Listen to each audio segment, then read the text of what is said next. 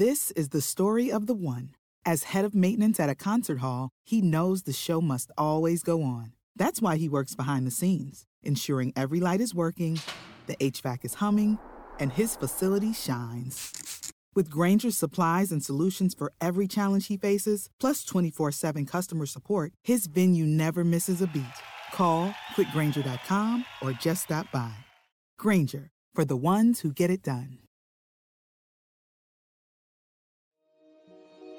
Coming up on the news. Hong Kong police crack down on democracy activists. Europeans wrongly denied their right to stay in the UK. And White House aide fired after leaks on Trump family. It's Friday, August 30. I'm Anthony Davis.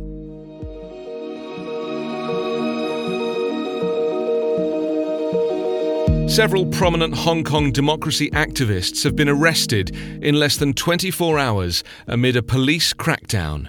Joshua Wong and Agnes Chow of the political party Demosisto were arrested today for illegally organising a protest before being released on bail.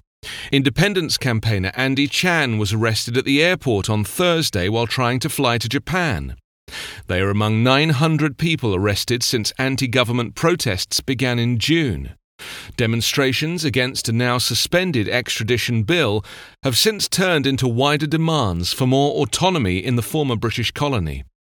Earlier this summer, Carrie Lam, the chief executive of Hong Kong, submitted a report to Beijing that assessed protesters' 5 key demands and found that withdrawing a contentious extradition bill could help defuse the mounting political crisis in the territory.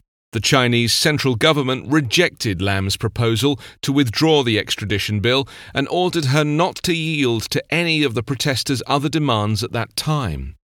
The protests began as rallies against a controversial extradition bill now suspended, which would have allowed criminal suspects to be sent to mainland China for trial. The protests have since expanded in scope, becoming a broader pro-democracy movement.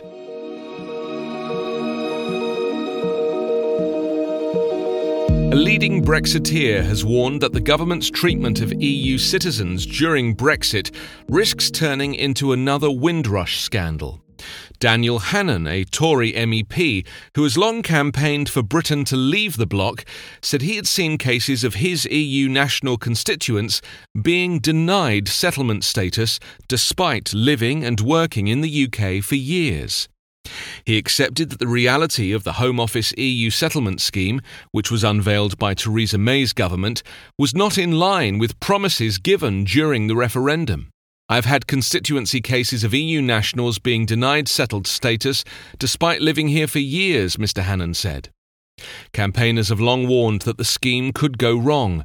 The Joint Council for the Welfare of Immigrants said as early as January this year that it could result in tens of thousands of EU nationals becoming undocumented. Labour MEP Rory Palmer said anyone who had studied the scheme before it was rolled out would have seen it was blindingly obvious that it could go wrong. It was clear from the outset that the settled status scheme had the makings of a scandal like Windrush. I'm sad and angry those predictions are proving to be the case. No one has taken more than a passing interest in this can be surprised by the deeply upsetting and distressing accounts from EU nationals living and working in the UK, people who have made their lives here, our friends, neighbours, workmates, our fellow citizens deserve better than this. Earlier this week, it emerged that the Advertising Standards Agency had banned a Home Office advert about the scheme for being misleading. Donald Trump's personal assistant has been forced to resign from the White House after leaking private information about his family. Madeleine Westerhout was abruptly removed on Thursday after the president learned she had been talking to reporters in an off-the-record dinner at a hotel in Berkeley Heights, New Jersey, during Mr. Trump's holiday at his club in Bedminster. Miss Westerhout had worked with him since the first day of his presidency.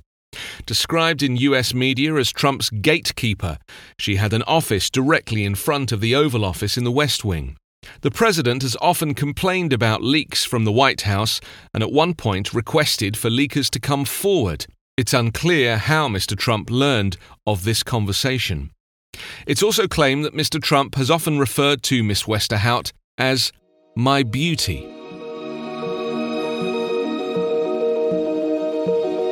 You can subscribe to The News with your favourite podcast app or ask your smart speaker to play The News with Anthony Davis podcast. Leave us a review on iTunes and follow us on Twitter at @thenews_podcast for daily updates.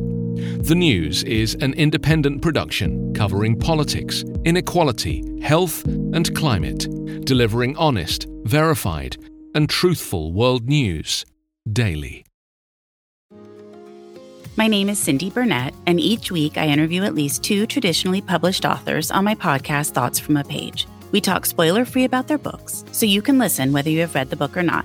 And then we delve into things that you most likely won't hear about anywhere else.